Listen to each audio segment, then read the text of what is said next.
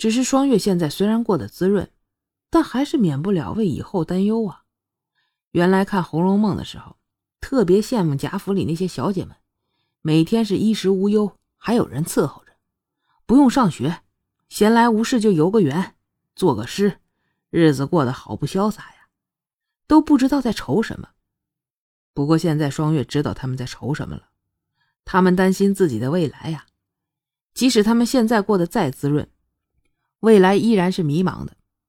在古代，女子是以夫为天，对自己的生活是一点把握也没有。双月来自现代，自然不甘愿命运任人摆布了。如果自己离开了青楼，要在这个世上闯荡，没有一点功夫是不行的。如果原来学武是因为兴趣的话，那现在更是为了生活。双月并不认为只有武力可以生活下去，只是他一个二十一世纪的营销经理，赚钱的能力自然是不用担心。主要就是一个女子在这里打拼，必须得有一点防身自保的能力。虽然双月原来就会些武功，但那些毕竟是三脚猫的功夫，双月需要更强啊。双月前段日子找了一个行脉运气练内功的法每天晚上练内功，白天就练飞镖。飞镖这东西不大好练呢。双月找来一本练飞镖的书，按上面的动作、呼吸、姿势，要求练了好几天了。这现在勉强只能打在靶上，离靶中心还好远呢。好在双月现在最不缺的就是时间了。双月相信，只要一直练，绝对会有效果的。双月调整一下姿势，又射出一枚飞镖，叮的一声。又是打在靶的最边缘了。百花楼的门口，姑娘们都在努力招揽着客人。一身白衫的沈凝烟缓缓地走了进来，简单的白衫并没有遮掩她的贵气。很快就有两个浓妆艳抹的姑娘扑了过来。哟，公子好相貌啊，奴家看上公子了。沈凝烟轻轻地推开了来人，给他一锭银子。把你们妈妈找来。刚黏住沈泥烟的两个人也看到了他眼中的冷漠，识趣的走开了。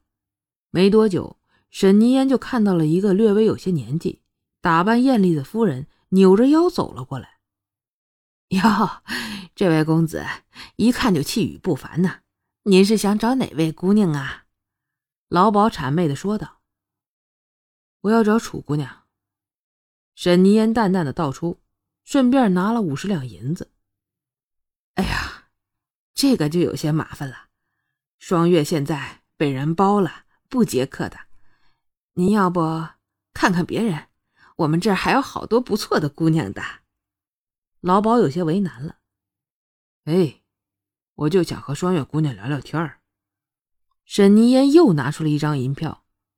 老鸨看着沈泥烟坚定的神色，又看了看手中的银票。心想啊，双月现在反正也是闲着，见个面儿好像也没什么吧。于是开口道：“那公子，请随我来。”双月刚刚拔下射出去的飞镖，就听到了杏儿的声音：“姑娘，有人来了。”杏儿一看到有人来，就赶忙提醒双月。对于杏儿来说，双月姑娘为人随和，也不难为她，还答应她了，将来有一天会把她赎出去。带她离开这儿，杏儿只有十一岁，她知道，再有两年，他如果还在这儿的话，那就得接客了。如果是那样的话，那这辈子就都完了。是双月给了他希望，所以他很认真的为双月做事儿，即便是一件小事儿吧。双月听到声音，忙用布盖住了把子，坐在了院子里，开始喝茶。